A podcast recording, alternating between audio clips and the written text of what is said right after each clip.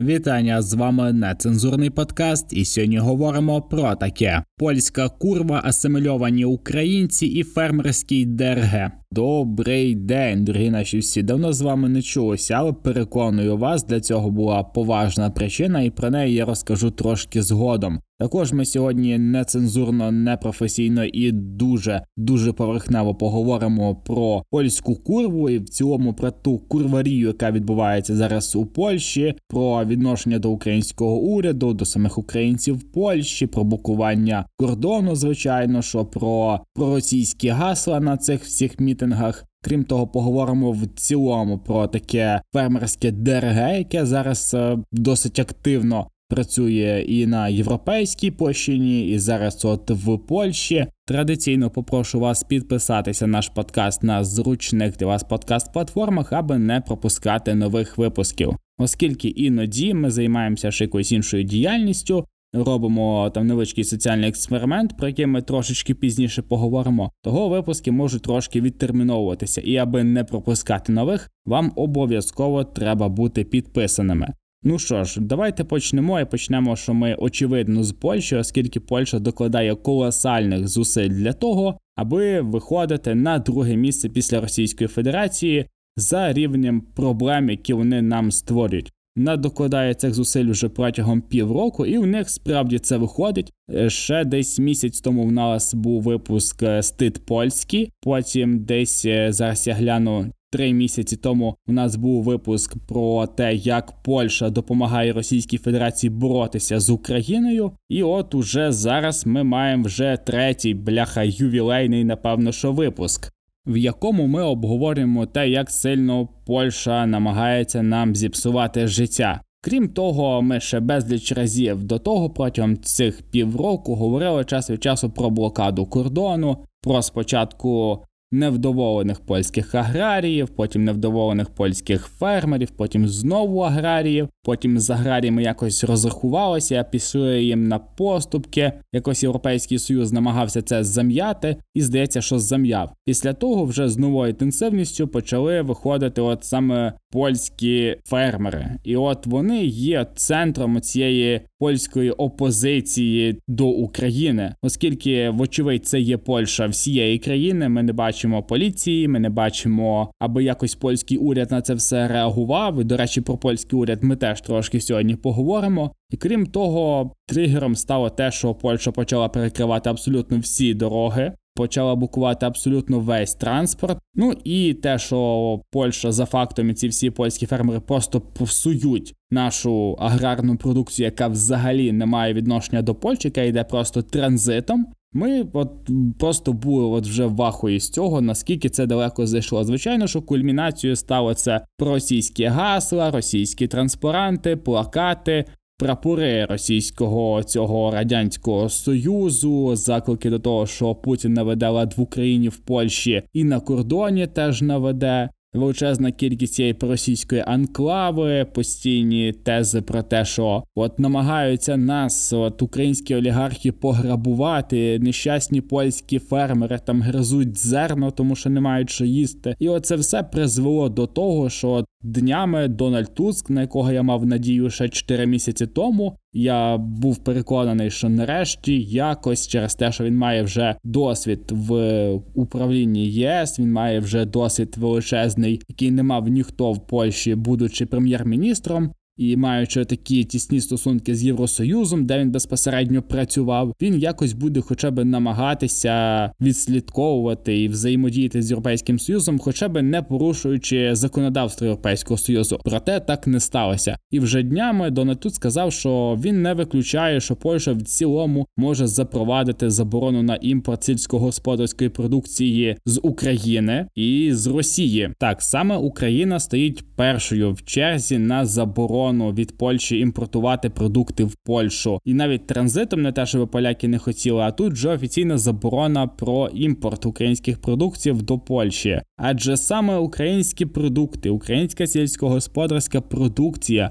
Є найбільшою білю цих бездостраждальних польських фермерів і аграріїв, не Російська Федерація, яка має постійні претензії, в тому числі і територіальні до Польщі, Не Російська Федерація через те, що час від часу ракети з Росії прилітають по Польщі і про тих самих польських фермерах. Ба більше Польща за два роки не зменшила свій товарообіг з Російською Федерацією та з Білоруссю. Це звичайно, що не такий він великий, як з Україною, наприклад, але все-таки він приносить сотні мільйонів доларів і Польщі, і Білорусі. Це при тому, що саме з Білорусі були оці мігрантські штурми. Через це це два роки тому здається було навіть три роки тому було, коли букували кордон з Білоруссю була величезна кількість біженців з Сирії, з інших країн, і тоді Польща вводила надзвичайний стан. Там була армія, там копали бляха ями, набирали їх водою, чепили величезні стовби, будували паркани. Була Нацгвардія, українські прикордонники допомагали полякам, але все таке, якщо вибирати між тим всім, між тими всіма загрозами, які йдуть до Польщі від Білорусі від Росії, то Польща все-таки в першу чергу буде розбиратися з Україною з українським зерном, яке вона висипає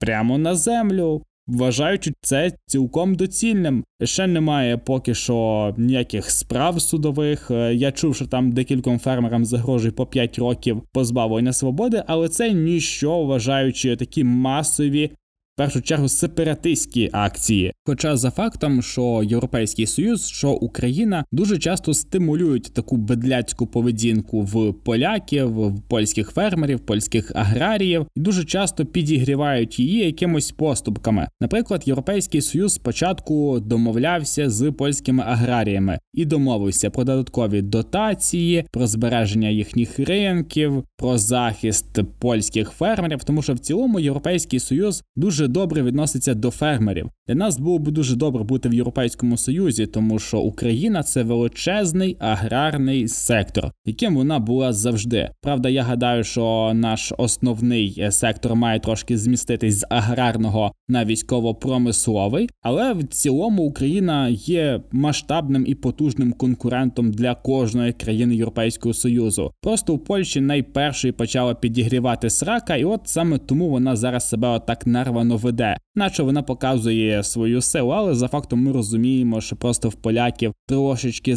жметься срачка, тому що Україна навіть зараз в стані війни витісняє польські продукти, польську продукцію з ринків Польщі безпосередньо і Європи, в тому числі, де Польща достатньо довго домінувала. Крім того, Європейський союз, е, що домовлявся з фермерами-аграріями, він ще розблокував, розморозив майже 120 мільярдів євро постковідного відновлення для Польщі. Вони були заморожені так само, як і для Угорщини, через те, що і Угорщина, і Польща порушували європейське законодавство. А зараз ці гроші розморозили. Це, начебто, для того, аби трошки заспокоїти поляків. І ми, знаєте, свого роду теж вирішили їх трошки заспокоїти. І саме тому уряд України придумав план взаєморозуміння.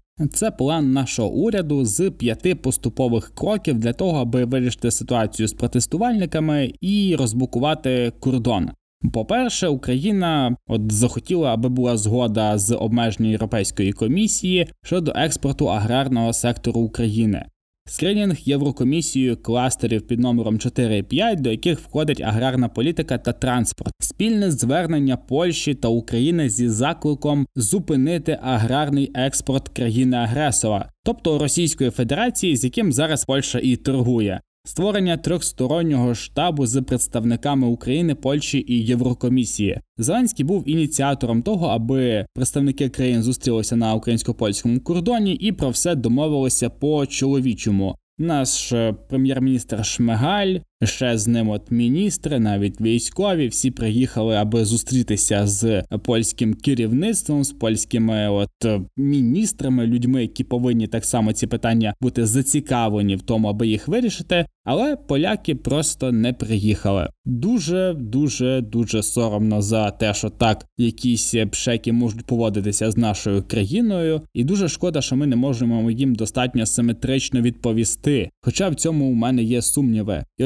отакі постійні оці забаганки від Польщі вони постійно знаходять відгук в Європейському Союзі, в Україні. Самі українці не дуже хочуть сваритися з поляками, про що ми трошки згодом поговоримо. І тому ми бачимо, що от поляки настільки блядь, нарвані, що не можуть сказати, да, звичайно, давайте ми зустрінемось і домовимося про все, і просто не прийти. Ну уявіть себе на от схожому місці, коли ви ти, прем'єр-міністр країни, яка воює, приходиш, щоб з йобаними поляками домовитись про те, що давайте вашим алкашам якось е, щось зробимо, аби вони не сиділи тут та займалися справді фермерськими якимись справами, але вони беруть і не приїжджають. Це є дуже соромно, і я сподіваюся, що ми невдовзі зможемо якось симетрично відповісти, оскільки в Україні є важелі впливу. Я про це ще місяць тому говорив в стит польський в нашому випуску. Про те, що ми можемо тиснути на електромережу польської оцієї федерації. Вже ми можемо тиснути на її аграрний сектор. Ми можемо тиснути на забезпечення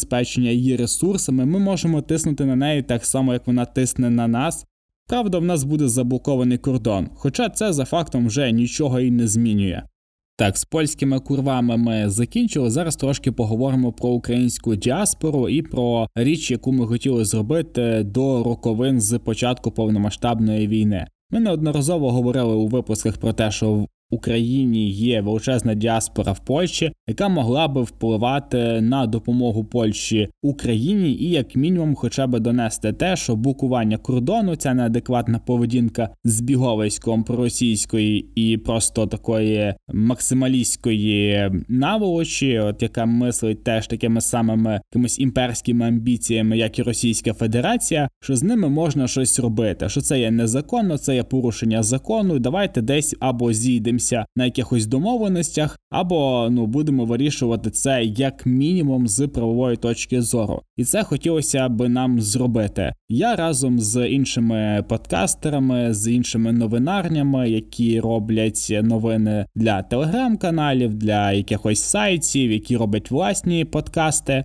Ми разом вирішили якось повпливати на українську діаспору, і хотіли це зробити за допомогою петиції в Сейм, аби поляки, аби люди, які мають картку резидента чи картку поляка, могли підняти цю петицію, проголосувати її, винести в масці. Суть цієї петиції була в тому, аби якось е, вже вгамувати оцих мітингувальників, які блокують для України не тільки от зерно, не тільки експортну можливість, а ще й блокують на увіз гуманітарну допомогу, військову допомогу, яка задає нам ще більших втрат ніж задає Російська Федерація, і без цього було би набагато краще. В тексті петиції також ми згадували те, що Україна вже два роки веде війну, що багато людей постраждало, що Польща теж може постраждати, що по Польщі теж прилітають ракети, і ми маємо бути на одній стороні. І давайте це вирішувати знову ж таки повторюся, просто з правової точки зору Європейського союзу.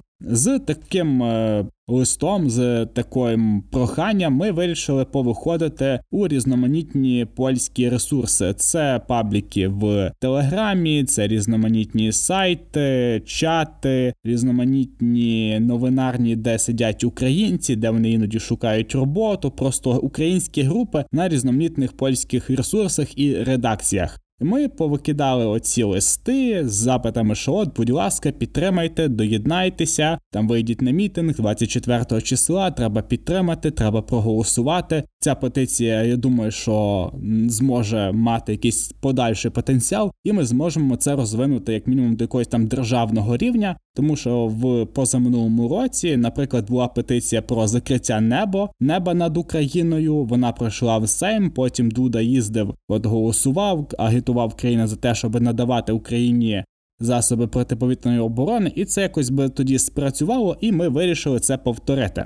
Отож, ми написали текст, створили петицію і давай її розкидати по соціальних мережах, в телеграм-групи, в пабліки, в якісь новинарні, в групи у Фейсбуці. Давай якось це все поширювати і популяризувати. Звичайно ж, ми залишили свої контакти для того, хто хоче якось ще 24 числа вийти на мітинг, на протест, звернути більше уваги до того, що відбувається на українсько польському кордоні, залучити більше власне поляків і в першу чергу якось нарешті зкомунікувати оту всю величезну діаспору українську, яка є в Польщі.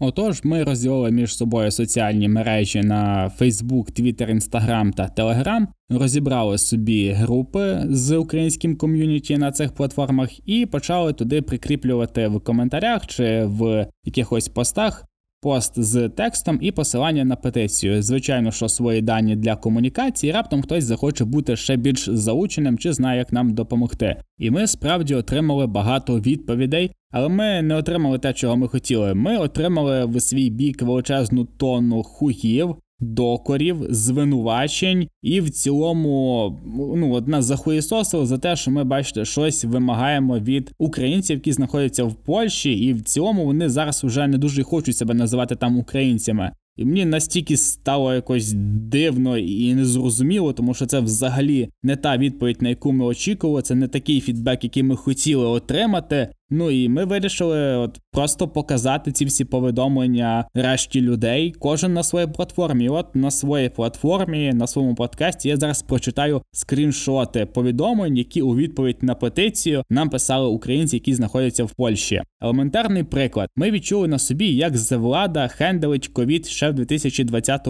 році, і тоді мігрували. Я ніякими преференціями не користуюся від самого початку і донині. Ми донатимо і донатимо немалі суми. Але я не люблю, коли мене називають біженцем і так далі. Ми волонтерам так само, як і решта. Але що я чую у відповідь? Докури про те, що я ухилянт, погрози перестати видавати документи, видавати консульські допомоги та купа хейту в соцмережах від різноманітних депутатів та посадовців. А тепер єдине, що я хочу, це змінити громадянство, не оточувати себе людьми, які по старій звичці вважають, що я їм щось винна, хоча я ні на кого не натякаю. Це у відповідь на посилання на петицію. Тобто мені в 28 років людина докоряє, яка живе в Польщі в тому, що в мене є якась стара радянська звичка, і що я їй намагаюся донести те, що вона мені щось винна. Хоча я думав, що це от збереження України, її державності, от гуманітарна допомога вчасна, розблоковані кордони. Я думав, що це для всіх важливо, але виявляється, що не для всіх. А потім є теж дуже класне повідомлення, де людина написала цілих три причини. По перше, я вважаю, що петиція це неефективна. Українці без громадянства не мають впливу на політику, а в силу прирівняти до мітингувальників це взагалі може бути незаконно. Можна отримати проблеми з законом, а значить, замість карти резидента, яку всі так хочуть отримати, можна отримати діпорт в Авдіївку. Я вже півроку називаю цитую зомбіками, зрадниками людей, які виїхали за кордон. Я не я не хочу, аби мене так нажив, називали, тому не збираюся нікому нічого допомагати. Потім він написав постскриптум, що третя причина це більш емоційна, основні це перших дві. Те, що він вважає, що це неефективно, і те, що через це можна отримати через цю петицію, можна отримати там якісь проблеми з картою резидента а всі так її хочуть, виявляється.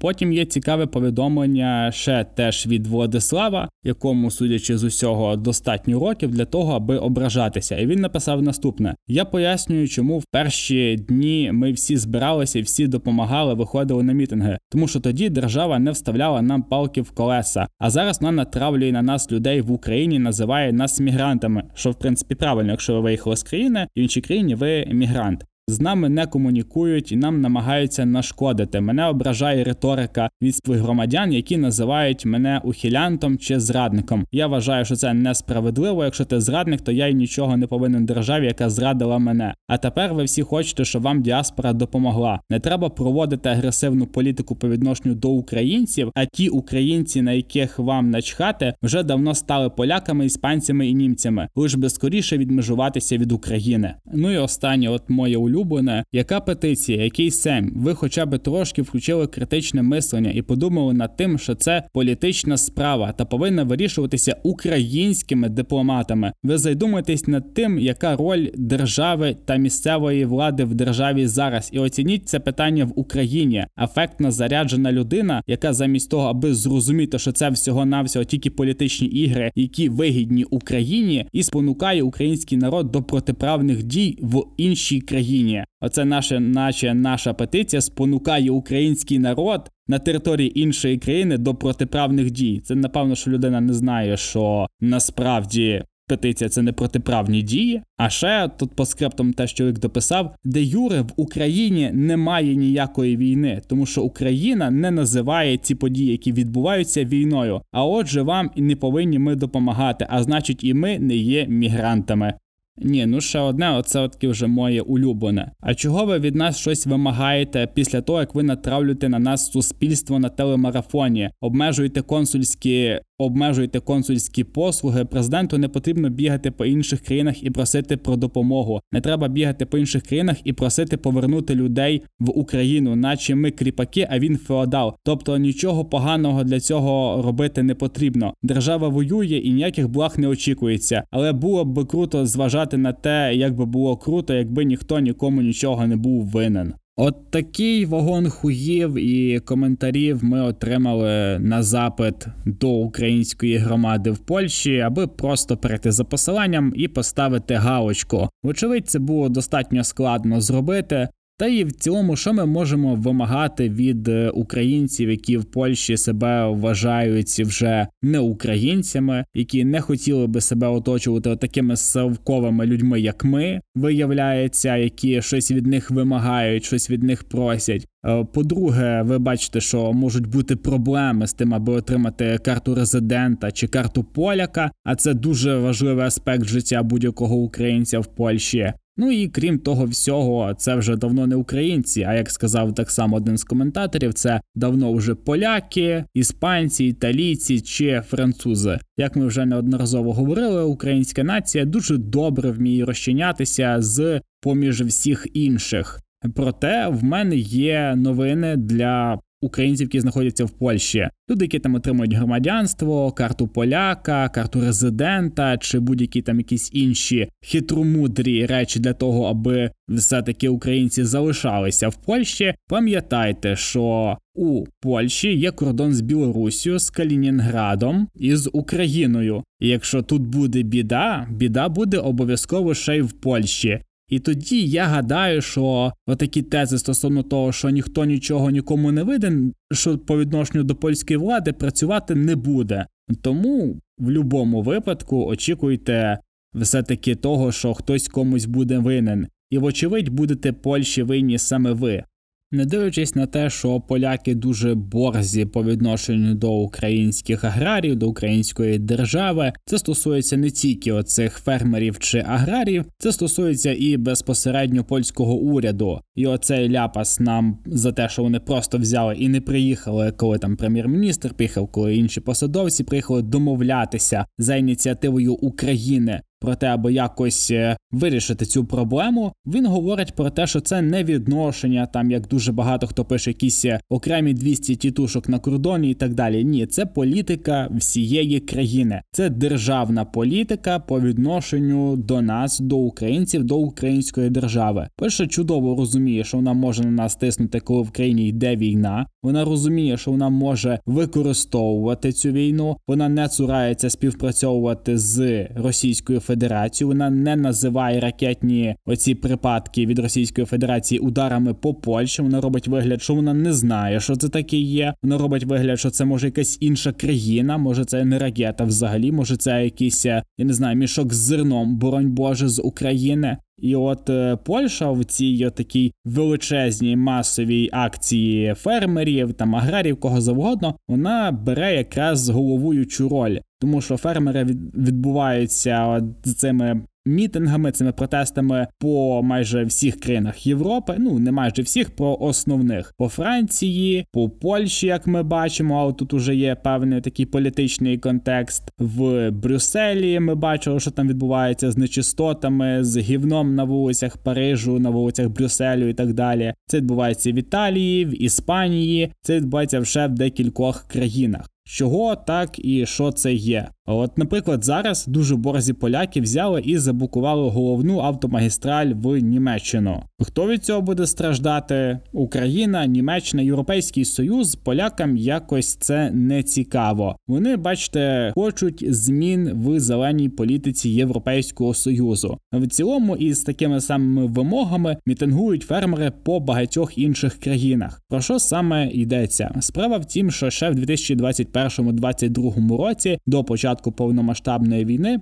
Європейський союз взяв, е, так би мовити, зелений курс на майбутні десятиліття. Він передбачає отаке умірене використання копалин, ресурсів, нафти, газу, багатьох інших шкідливих для нашої природи речей. Він повинен збільшувати кількість зелених насаджень, лісів, заповідних зон. І звичайно, що контроль розповсюджується ще і на фермерські угіддя, на кількість е, землі, яка має бути ораною на кількість пестицидів, різноманітних добрив у самій землі, які звичайно що будуть регулювати ще і використання водних ресурсів кожної країни Європейського союзу. А так як та сама Польща є на хвилиночку країною ЄС, вона так само має ці всі постулати виконувати. Але вже бачите зараз, що Україна виявляється теж країною ЄС, іначе чому Польща намагається заблокувати наш кордон, говорячи про те, що це насправді боротьба з ЄС. З ЄС, от бачите, у них руки короткі, щоб якось це мітингувати, якось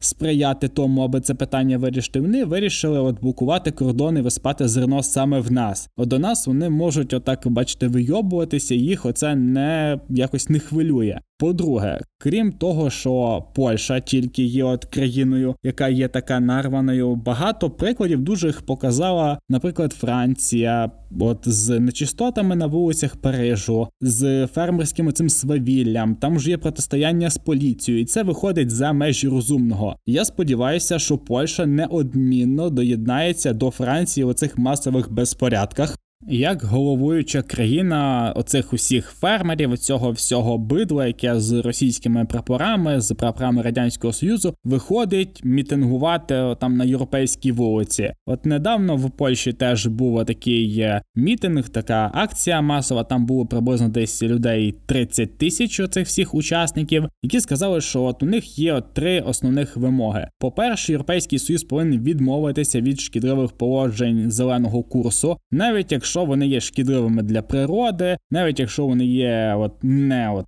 зелені, не еко і не так далі, і тому подібне. Наприклад, Україна ще без того, що вона є членом ЄС, вже намагається якось перевести своє виробництва, свої аграрні угіддя на європейські всі ці формули, на ці всі домовленості, тому що Україна так само підписувала договір про перехід на зелену енергетику, на в цілому цей зелений курс. Україна нагадую ще раз, вона також його підписала, і вона його спокійно виконує якось фермерам українським знаєте, набагато складніше їздити по полю, яке все в мінах і в снарядах. Але питання, от їх такі глибокі, як от польських мітингарівесих, як е, португальських, як іспанських, італійських, як французьких фермерів, українців зараз цікавлять менше всього.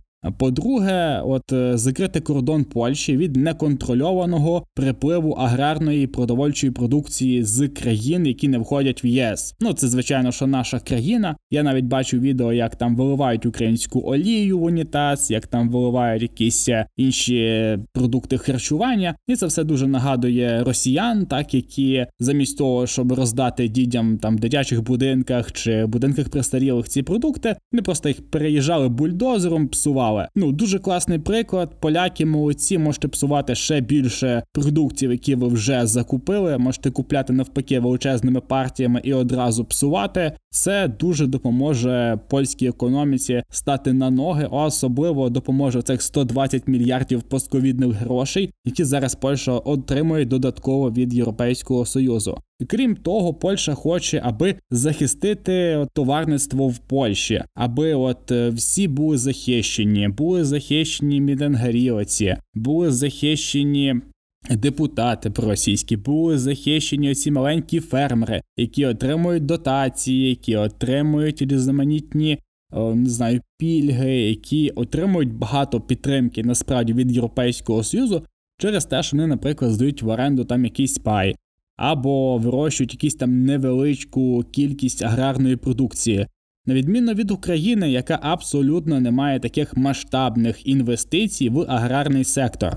Польща має інвестиційний оцей фонд серед європейських країн. В Польщу Європейський Союз закидує найбільше грошей на аграрну продукцію. Це приблизно 10 мільярдів євро на рік. Але бачите, польським фермерам цього надто мало.